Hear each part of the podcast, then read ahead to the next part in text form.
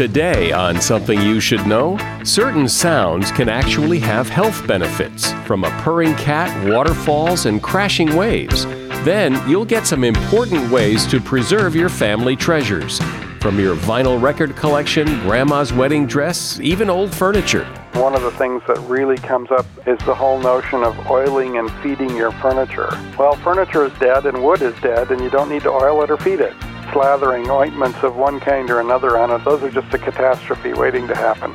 Plus, the importance of being touched by another human being, and the fascinating history of Thanksgiving, and why the Indians and Pilgrims got together in the first place. So one of the things that we know that happens is that each of them, that's the pilgrims on the one hand and the natives on the other hand, each of them seem pretty eager to trade with the other. So it's more a moment of, hey, what can you do for me? All this today on Something You Should Know. Microsoft Teams is helping a bicycle company reinvent the way that they work. We make bicycles for everyday riders. Once the pandemic hit, we started doing virtual visits. All of a sudden, we could open up our showroom to customers around the world.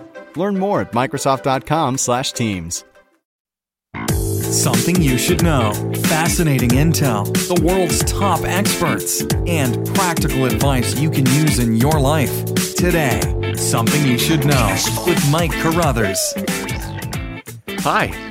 I do get emails uh, fairly frequently, actually, from people asking about links and promo codes for certain sponsors of this podcast. So I like to mention from time to time that all of the links and the promo codes and everything you would need. I put in the show notes for each episode where those commercials appear. So if one of our advertisers sounds interesting to you, and I hope they do, you'll find the link to them and the promo codes that we use all in the show notes. First up today, I know you've heard that music is good for you. It can soothe the savage beast. But did you know that other sounds are good for you too? A recent study of sounds has shed some light on some very specific healing powers of certain sounds. Here are a few.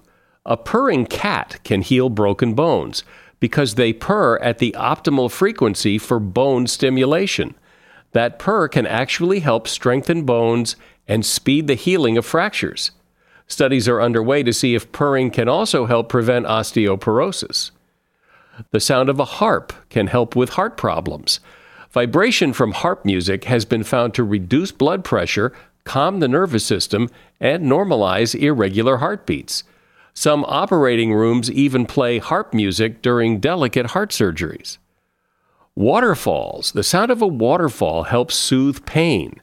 Patients with chronic pain exposed to sounds of rushing water experienced a significant drop in stress hormones and less discomfort. The sound of ocean waves has the ability to wash away sadness and stress. It's the ultimate form of white noise and it induces serenity. Students who listened to ocean sounds had less anxiety and less depression. And that is something you should know. If I were to walk into your home and looked around, which would be rather rude of me, but if I did that, I bet I would find stuff, old stuff, your mother's wedding dress, an old record collection, a photo album, your grandfather's military uniform, souvenirs, old furniture. The list is endless. Our attics and basements and closets are filled with this old stuff. Some of it may be valuable, much of it may just have sentimental value. And as you know, the enemy to this stuff is the passage of time. It takes a real toll. So, here with some help to fight that enemy is Don Williams. Don was the senior conservator at the Smithsonian in Washington, D.C., and he is author of the book Saving Stuff How to Care for and Preserve Your Collectibles, Heirlooms, and Other Prized Possessions. Hey, Don, so why do you suppose it is we save all this stuff? I mean, I have stuff. I have stuff from my parents and, and even my grandparents and, and other relatives. I'm never going to use this stuff, but I, I can't get rid of it. I, I don't know why. I just I'm never going to use it, but I, I can't get rid of it. Why do we why do we do this? Why do people collect stuff? People save stuff because it is important to them at some emotional or psychological or historical level. Uh, not everything is of great financial importance. Believe me, I know I've got a lot of things that I own that are important to me and you know maybe one or two other people on earth because of their esoteric nature but they're never really going to be financially important. But in part uh, I, I preserve things because they reflect the stories of who we are as people the stories of our family a particular moment in time in history. So so the reasons why people save are are varied. You know over my lifetime i've saved you know three or four front pages of newspapers, for example. Uh, on on 9/11 was being one. I saved the newspaper the day the Berlin Wall fell because I thought that these were really momentous events that were important to me. I think important in larger context as well. But a lot of times, we all save things simply because they're important to us, and that there's no other reason beyond that. It's it's a, in a sense an extension of who we are as people. Well, it's interesting that we keep this stuff because we say it's valuable, but we tend to keep it in like the worst places. You know, we keep stuff out of the way in attics, which get you know really hot in the summer and cold in the winter. We or we keep things in the basement, which can get wet and moldy and damp. So we keep our valuables in probably the worst place. Uh, you're right about that. So let's start with an example of something that you think is a pretty common problem. Uh, all your years at the Smithsonian, people have probably asked you an awful lot of questions. What are typically the things people ask most and your solutions? Well, I'll give one that um, has turned up time and time again, and that would be the family photo album. Very often, uh, if we put them in an album at all, in my ca- my parents' case, they just sort of stuffed them in shoe boxes until they all got full, and then they got a new shoe box out. To preserve the family photo album, you would you would want to get an archival album. By that I mean one that's made with materials that are less damaging to the photographs and will last longer. Usually, that includes uh, rag paper pages, which is uh, going to last for just about ever. And then, rather than gluing the photos to the page, which is a very common thing, it's better to glue corner tabs down and then just simply slide the photograph into the corner tabs that are glued on the page to hold the photograph in place without running the risk of damaging it by gluing it or ungluing it. And if you have a good sound photo album made of good materials and you can keep it closed except when you're looking at it and keep it uh, you know high enough off the floor that it's not going to get flooded if there's a flood, and and not in the attic, so it's not going to be baked. Uh, just on a, a shelf in a dark closet, something like that, a photo album will last for thousands of years. A lot of us have old vinyl record collections, even though even though some people don't even have a turntable on which to play them anymore. But but there are a lot of record collections sitting in homes all over the world. What is the best way to preserve them? Well, I have an old record collection, having been in radio while I was in college. I have 3,000 of them sitting around here, and uh, really the most important things are to A, get them clean.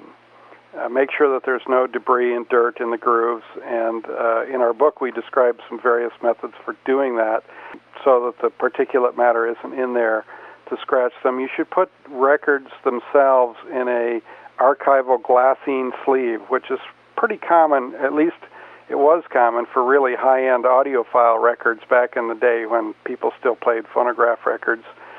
And if the album cover itself is especially important, you probably should not keep the record inside the cover, but store the cover separately, almost as an artwork inside a mylar folder or just a mylar sleeve. And if you can do those things, again, records won't they won't go bad unless you break them or scratch them or heat them up.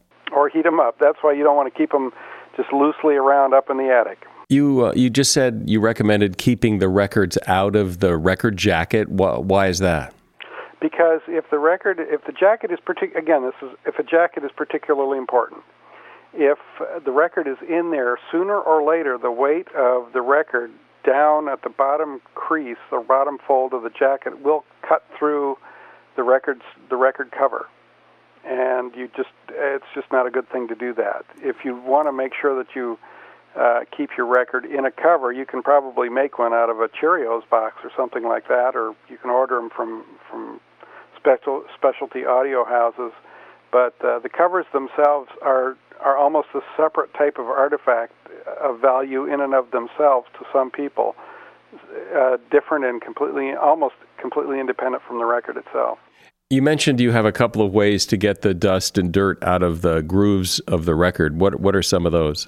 Uh, one of them would be to just gently wash the grooves with rubbing alcohol and a and a fairly soft artist's or makeup brush, just to kind of loosen the um, debris that's in there, and then and then uh, blot it up with either a uh, lint-free blotter paper or lint-free um, cotton lithography pads, which are designed specifically not to leave lint behind. But anyway, just just to to moisten and loosen, and then just kind of sop up the material because you don't want to be scrubbing a record because you'll just cause more damage by moving the particulate gunk around. Why not? Why not just hold it under the faucet?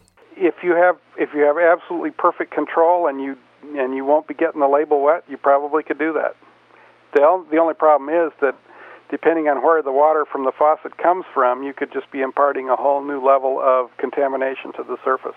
What other common things do people ask you about that they're saving or they want to save and they want to keep in good shape? What what are what are the things they ask?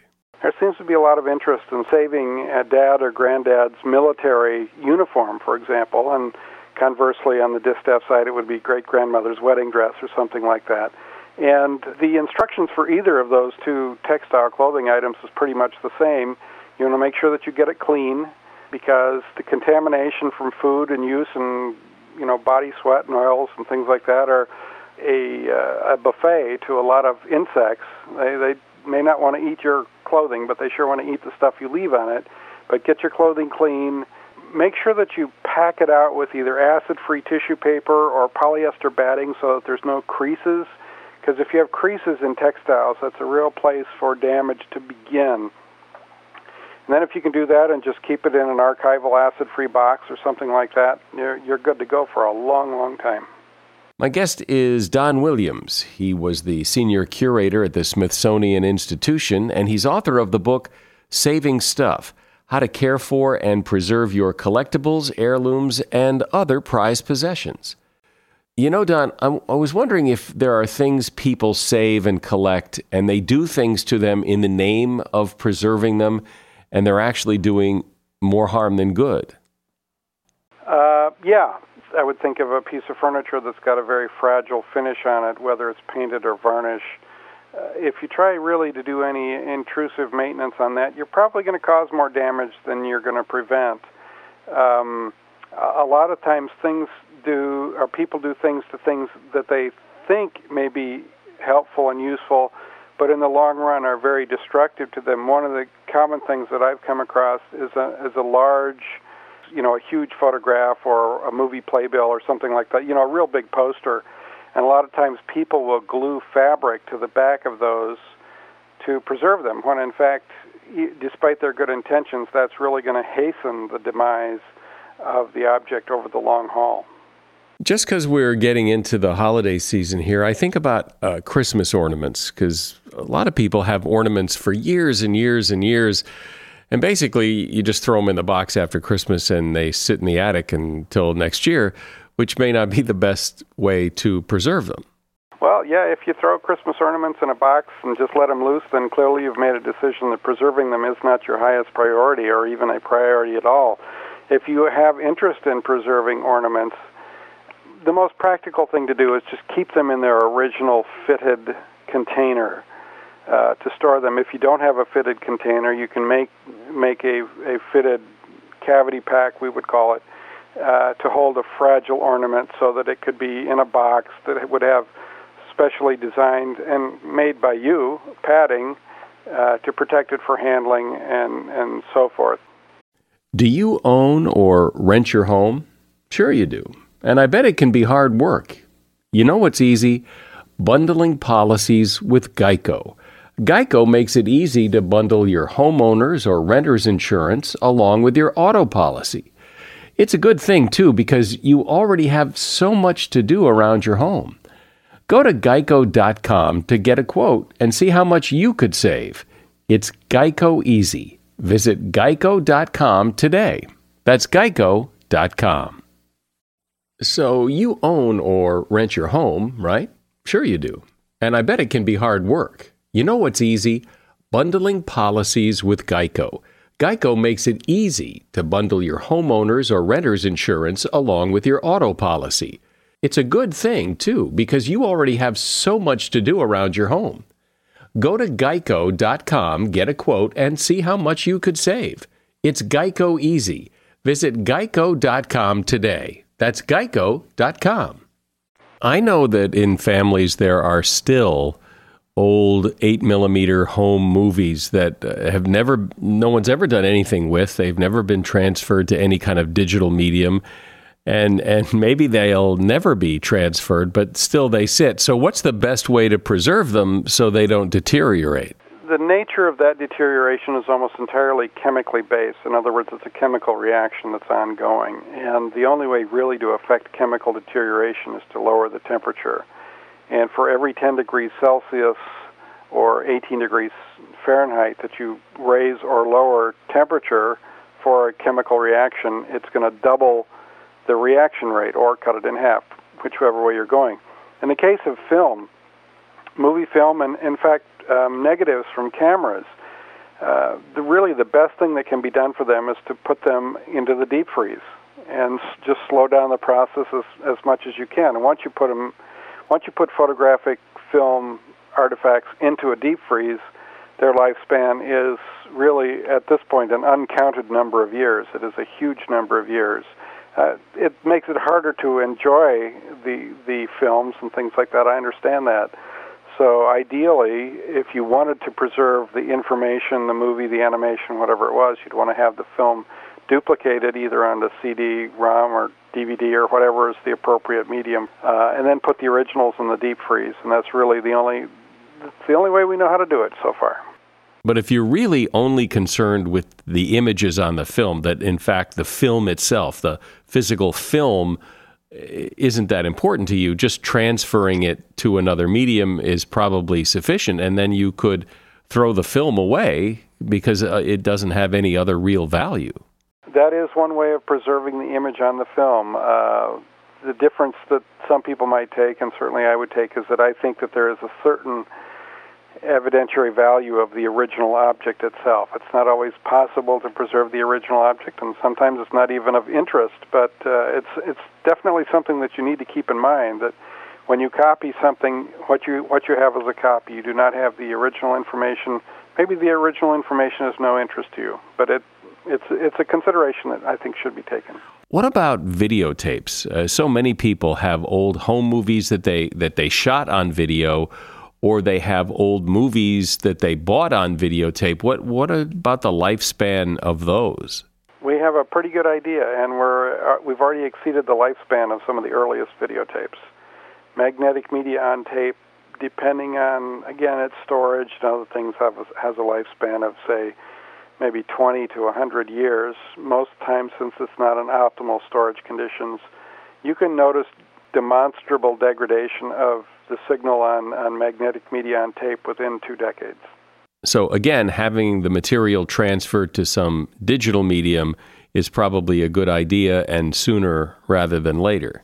Yeah, and, and we had a research project in our lab some years ago. We were we were looking at video and audio tape, and the best we could come up with was really no way to preserve the the original artifact. That's one case where the original artifact was doomed, and the best we could come up with was a set of protocols for deciding how best to duplicate them onto some other medium. What about old toys? I think most families have toys, stuffed animals, things that we don't take particularly good care of, and they have some sentimental value. Uh, is there anything wrong with just you know throwing them in a box and and that's it? Uh, you could, but they won't last as long as if you do a slightly different approach. By again, uh, think back to how I talked about uh, clothing uh, and other textiles. You'd want to get toys clean by either carefully washing them or generally vacuuming them through. Uh, we prefer to vacuum textiles through a piece of window screen so that the the vacuum doesn't abrade the surface or you don't suck loose parts up into the vacuum, but getting the original toy clean and then keeping it wrapped in in archival materials, whether that's acid-free tissue paper or washed, unbleached muslin, cotton, or linen, or even uh, polyester batting uh, is a good material. And if you pack it and and put it in a an archival box, by that I mean one that's not going to go bad real fast. Uh, you can make toys last a very long time, but just tossing them into a bag puts them at risk of being jostled or abraded or snagging on each other or tearing open even. So for the toys that are important to us, we need to probably expend as much thought, at least, in preserving them as those things we think have great monetary value. Anything else that people ask you about frequently or that you specialize in? Some information that people could really use to help preserve the things they have? Well, I, my own specialty uh, is furniture and wooden objects, and one of the things that really comes up almost every time I speak in public is the whole notion of oiling and feeding your furniture.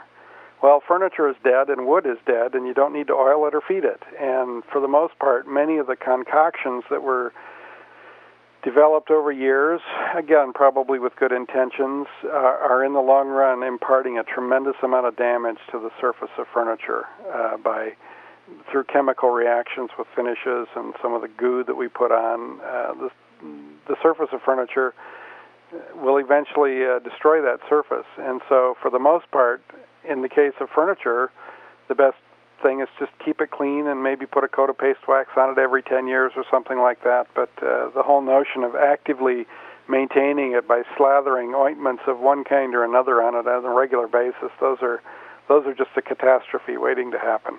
Well, that's interesting. You have to wonder where some of these ideas came from. As you say, you know, a dead piece of wood isn't going to need a whole lot of care, and yet a lot of people uh, with the furniture in their home uh, spray all kinds of stuff on it, uh, rub all kinds of stuff on it, and as you say, it's a it's a dead piece of wood. You know, I think part of it was that it was providing a certain short-term rejuvenation, if you will, a visual uh, uh, enhancement. But people hadn't been doing this for long enough to really see the long-term results of it. Uh, there's there's many a museum in the United States and Canada and elsewhere in Europe that were slathering these concoctions again. They thought they were doing the right thing, and now they're literally having to spend billions of dollars getting this stuff off because it has turned into chocolate brown goo on, on the surface of really fabulous stuff. Oh, I, I know what I wanted to ask you about. What about shiny things like silverware, grandma's old silverware that we take out once a year and use at Thanksgiving or other silver items in the house? Is there any harm if you're not using it to let them tarnish and then just shine them up when you need them? Or is there some benefit to keeping them shiny most of the time? As a general rule, I like to I like to have silver objects kept shiny and it's not hard to do that, actually. If pieces are in constant use, there's a certain amount of polishing that's going to happen just by washing and using them. If your silver is used only occasionally, you can keep them polished with a very, very fine polishing material, which I describe in our book as basically just pulverized chalk, if you will, in, in alcohol or mineral spirits. And that just is, is a very soft abrasive, keeps the keeps the corrosion off the surface, because that's what we're seeing when we're seeing tarnish, it's corrosion. And then for things that are only in infrequent use, you can just wrap them in a napkin-sized piece of silver cloth, or it's sometimes called Pacific cloth, which is available at most better fabric stores, and uh, that will keep tarnish down to almost zero. And talk about your special warning about books and bugs. Well, um, there are two different kinds of bugs that love to eat books, and uh, those would be, for the most part, silverfish and cockroaches. And the silverfish tend to eat on the pages, the paper itself, in a damp environment. And cockroaches love to eat the glue that binds books together. So, uh, if you can control the environment where books are to especially minimize bugs, be they silverfish or or cockroaches, and then if you can further control the humidity so that you don't get mold and mildew uh, into your books. Uh, that's that's really the that's really the end of the introduction uh, to the process that you need to do. Once you do those, you know, keep bugs out, keep the humidity controlled, keep the temperature moderate. Basically, if you're comfortable, your books are comfortable. And if you can do that, then your books will be along around a long time, provided you don't misuse them. As long as you don't break them or tear them or fold the pages and you know break off the corners of the paper, uh, your books will be around for centuries. Great. Well, that's good advice. Don Williams has been my guest. Don was the senior conservator at the Smithsonian in Washington, D.C. for quite a while, and he's author of the book Saving Stuff How to Care and Preserve Your Collectibles, Heirlooms, and Other Prized Possessions. You'll find a link to his book at Amazon in the show notes. I appreciate it. Thank you, Don, for being here. You know, I'm starting to wonder who's left to convince to start playing Best Fiends. Best Fiends is this top rated mobile puzzle adventure, and I've gotten so many people to try it. And once they try it, they love it. And so will you. You download the app for free, and off you go. Best Fiends has a world full of lovable characters, thousands of levels, new content gets added all the time. I mean, if you're still playing solitaire or some other game on your phone or tablet, step up to Best Fiends. I love that adrenaline rush I get when I beat a level and move on to the next. It's really satisfying. And it's a great stress reliever, a distraction when you need one, and one that is just tons of fun. I started playing a year or so ago. I've conquered over a thousand levels, and it just gets better and better as you go. There are over 5,000 levels, with new ones added all the time. So the fun never ends. Look, try it. I'm telling you, just try it. It's a free download, so what's the harm? And by the way, it's been downloaded over a hundred million times. It has zillions of five star ratings, so there's a pretty good chance you're going to like it too. Download Best Fiends free today on the Apple App Store or Google Play. That's friends without the R. Best Fiends. You've likely heard me mention and recommend the Jordan Harbinger Show podcast before. And the reason I mention it is well, yes, Jordan advertises his show here, and he does that for strategic reasons. You see, people who like this podcast are bound to like his podcast. He and I have a similar philosophy. In fact, I just spoke with him on the phone yesterday to compare some notes. Look, I really want you to give the Jordan Harbinger show a listen. He covers a lot of topics with big name guests like Seth Godin, Mark Cuban, uh, Kevin Systrom, one of the founders of Instagram. And Jordan's done really interesting episodes where he talks about his visits to North Korea, as well as how a professional art forger somehow made millions of dollars being chased by the feds and the mafia. So, as you see, there's a lot of variety, but one constant is Jordan's ability to pull useful pieces of advice from his guests. I promise you'll find something useful that you can apply in your life in every episode of Jordan's podcast. I enjoy the Jordan Harbinger show, and, and I'm not saying that because he's advertising. It really is good. Search for the Jordan Harbinger show. That's H A R B as in boy I N as in Nancy, G E R. The Jordan Harbinger Show on Apple Podcasts, Spotify, or wherever you listen to podcasts. Today, Thanksgiving is celebrated on the fourth Thursday of November. Why? Well, in 1863, Abraham Lincoln declared that Thanksgiving be celebrated on the last Thursday of November. And there it stayed. But in 1933, November was a five Thursday month. Just like this year, 2018, there are five Thursdays in the month. So retailers asked President Roosevelt to move Thanksgiving up a week to help get an early start on the Christmas shopping season. He declined. But in 1939, November once again had five Thursdays in it. And this time, President Roosevelt agreed to change it to the fourth Thursday of November. There was a lot of controversy about it. Many people thought he was just bowing to pressure from retailers, which I guess he was. And some states kept their Thanksgiving on the last Thursday of November. Then in 1941, Congress passed a law making the fourth Thursday of November the holiday of Thanksgiving, and it has stayed there ever since. But what about the first Thanksgiving? We all heard stories in school about how the Pilgrims and the Indians got together to give thanks and they had dinner together. But how much of that story is true? How much of it is a myth? And what really did happen back then? And how has the celebration evolved from then to now? Here with some insight into that is Peter Mancall. He is a professor of history and anthropology at the University of Southern California and he focuses on early America. Hi, Professor. Welcome and happy Thanksgiving. Thank you very much for having me.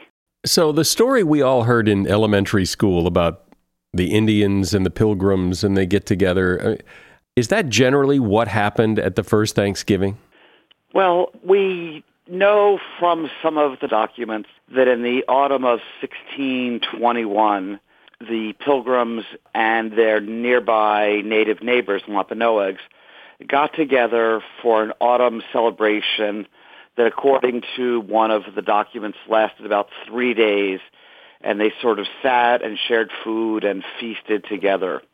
Um, the documentary record is not particularly thick on this, but we do have two observations for something that happened in 1621, and then we have a somewhat more detailed account of what happened in 1623. But I think we can be fairly certain that they did get together. Uh, it had been a terrible winter for the pilgrims. They'd arrived in 1620.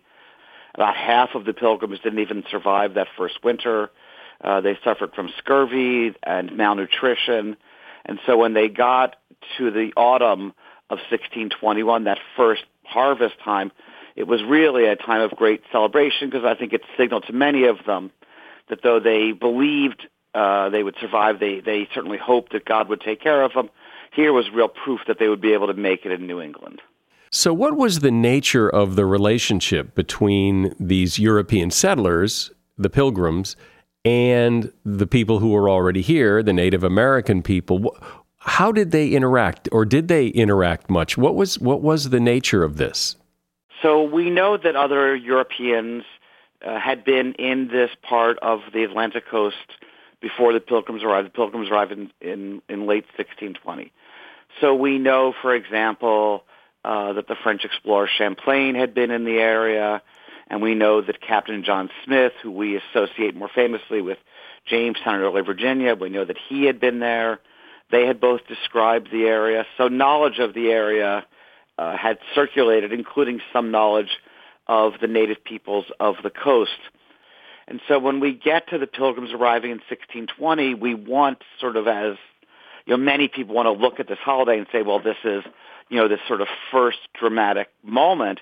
But in fact, there had been a history that led up to it, and that history had talked, told the English, had told the pilgrims what the natives were like, and it had benefited the pilgrims because they arrived in a place where there had been a very productive economy, where there had been cleared fields, where, where corn was growing, uh, where people had sort of mastered the local environment. But on a on a day to day basis, I mean, what was this relationship like? Was it you know we're working together as one, or you guys stay over there and we'll be over here, or let's go get a beer together? Or how did they interact? How was the the what's the nature of this relationship? So the relationship between the Pilgrims and the Wampanoags or with the nearby uh, Massachusetts Indians was not sort of, hi, how are you? So one of the things that we know that happens is that each of them, that is the Pilgrims on the one hand and the natives on the other hand, each of them seem pretty eager to trade with the other.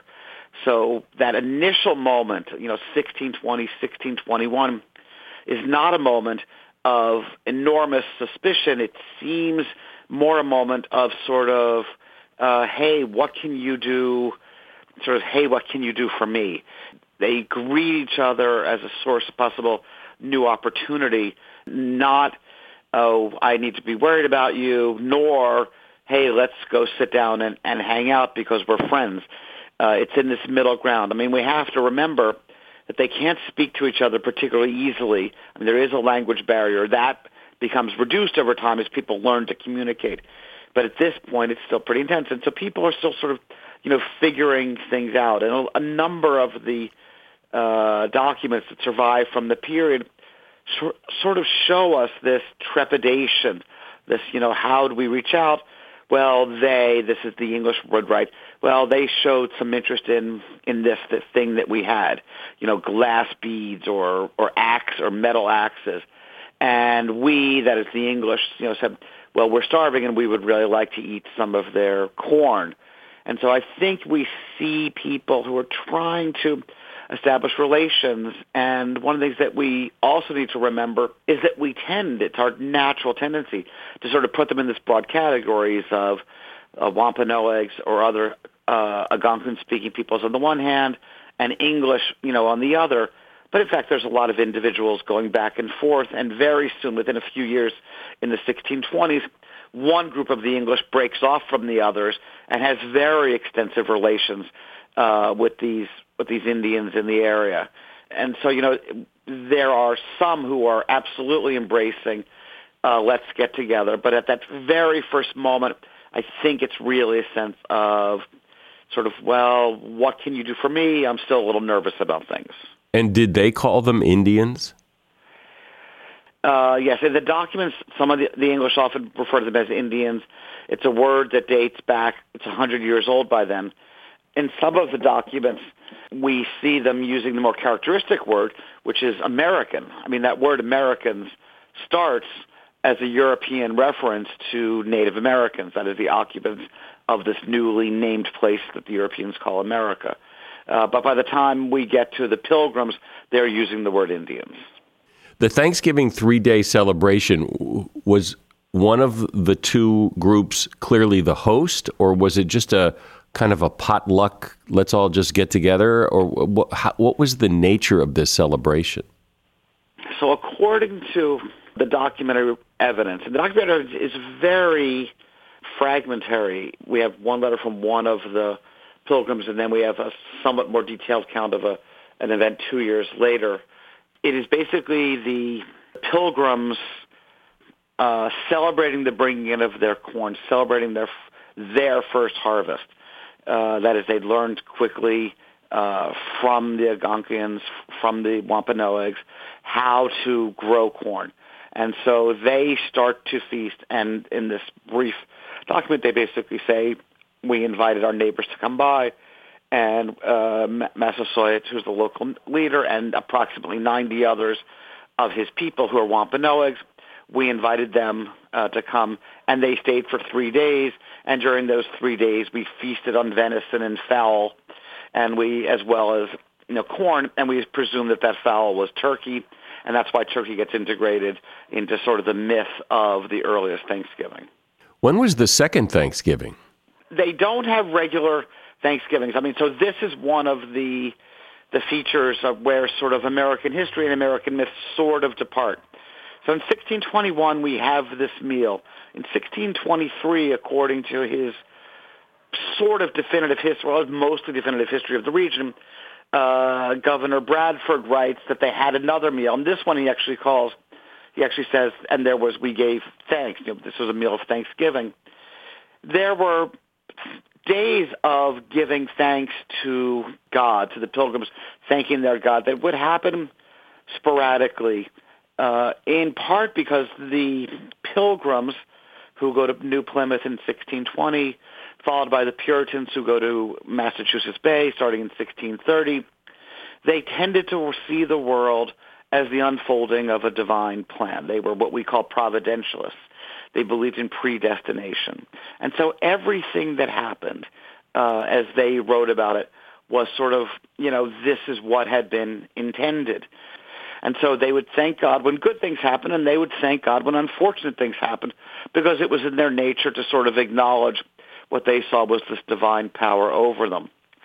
Thanksgiving as a holiday doesn't really begin to to come in in any grander sense until during the Revolutionary War when the when the revolutionaries at some point to celebrate something say, well, we should give have a day of Thanksgiving and then it sort of becomes sort of a sporadic idea, and then it finally only becomes a national holiday during the Civil War in 1863.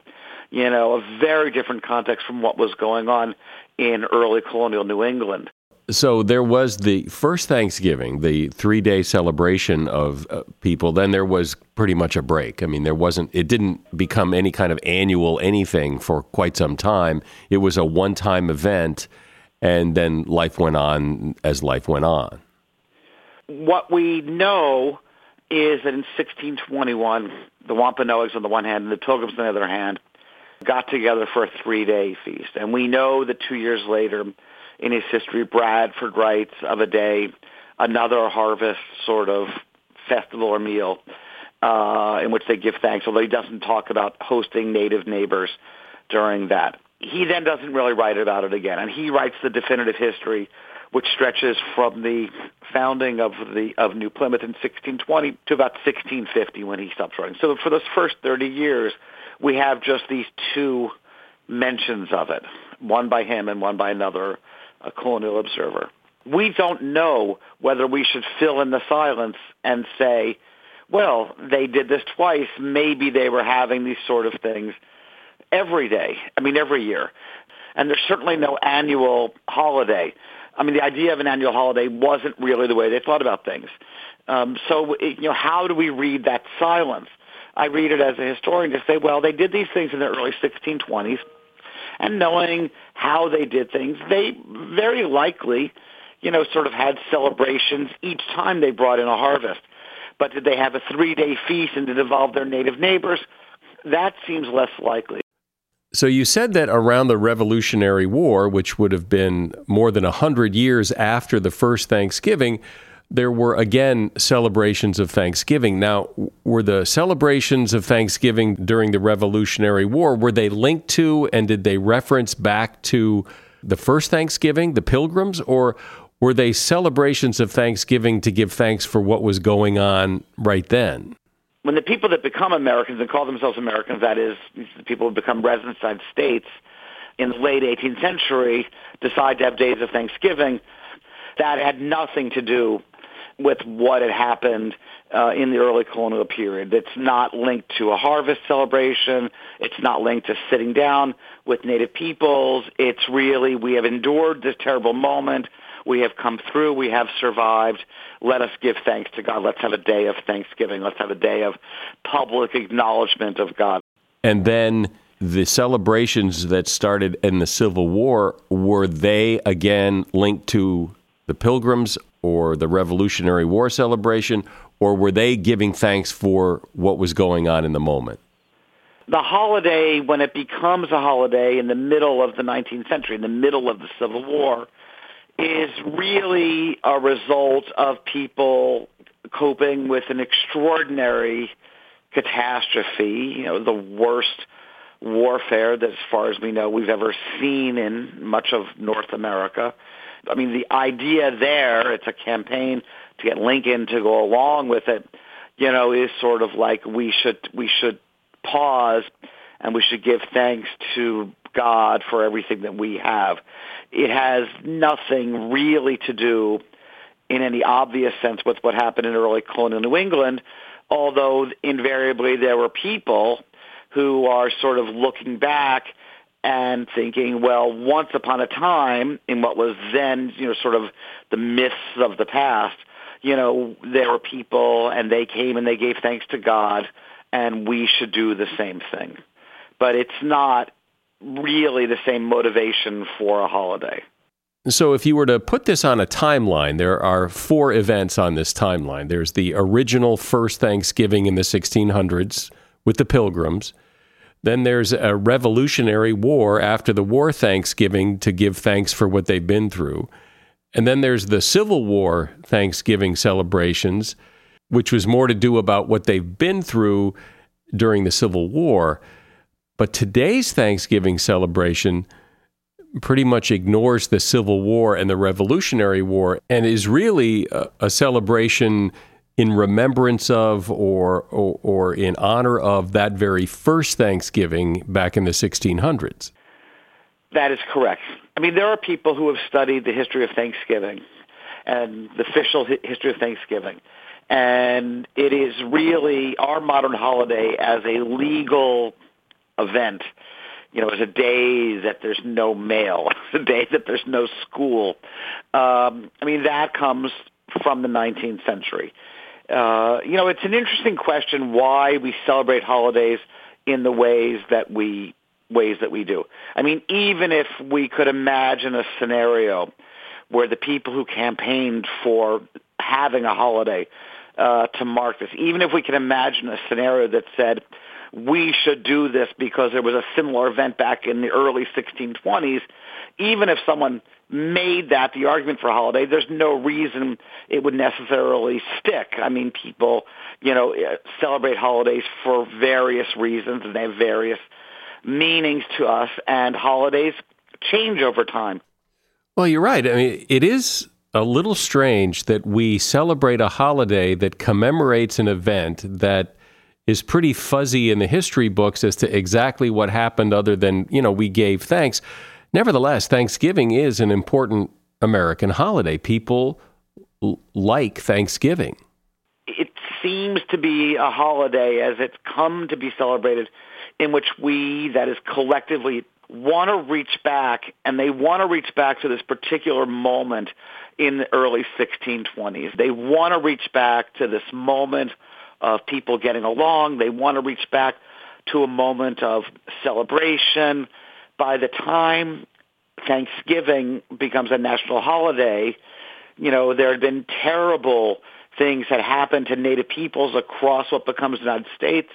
And I think in the modern telling of Thanksgiving, a lot of Americans would rather sort of, you know, think about the comforting myth of, wait, we all could get along.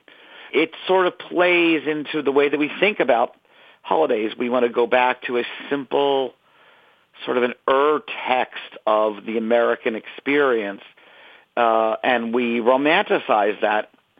And what better way to romanticize that than these brief documents from the 1620s in which people seem to be getting along. Well, there's been a lot in this discussion uh, of things I haven't heard before, particularly about the Revolutionary War and the Civil War, and, and just an interesting take on Thanksgiving and how it got started and why it is the way it is. Peter Mancall has been my guest. He is a professor of history and anthropology at the University of Southern California. Thank you, Professor. Thank you very much. Some people like to be touched, other people not so much. Of course, I think it does have something to do with who's doing the touching, but we have rules about touching who can touch and where and all that. But touching does seem to be a real human need. We know from research that touch improves trust between individuals and can decrease violence. Child development experts say children who are touched less are more prone to violence as adults. There's also evidence that touching is good for overall well being and can help your immune system. Touching even seems to improve your chances of success, probably because touching signals safety and trust. We know that NBA teams whose players touch each other win more games. The growing preoccupation with digital media versus personal contact, combined with the social and legal restrictions about physical contact in schools and at work may unintentionally be robbing us of the benefits of touch. So reach out and touch someone, just make sure it's done in an appropriate fashion. And that is something you should know. You can email me at any time with questions, comments, or ideas. I read every email I get, and you can send that email to mike at somethingyoushouldknow.net. I'm Mike Carruthers. Thanks for listening today to Something You Should Know.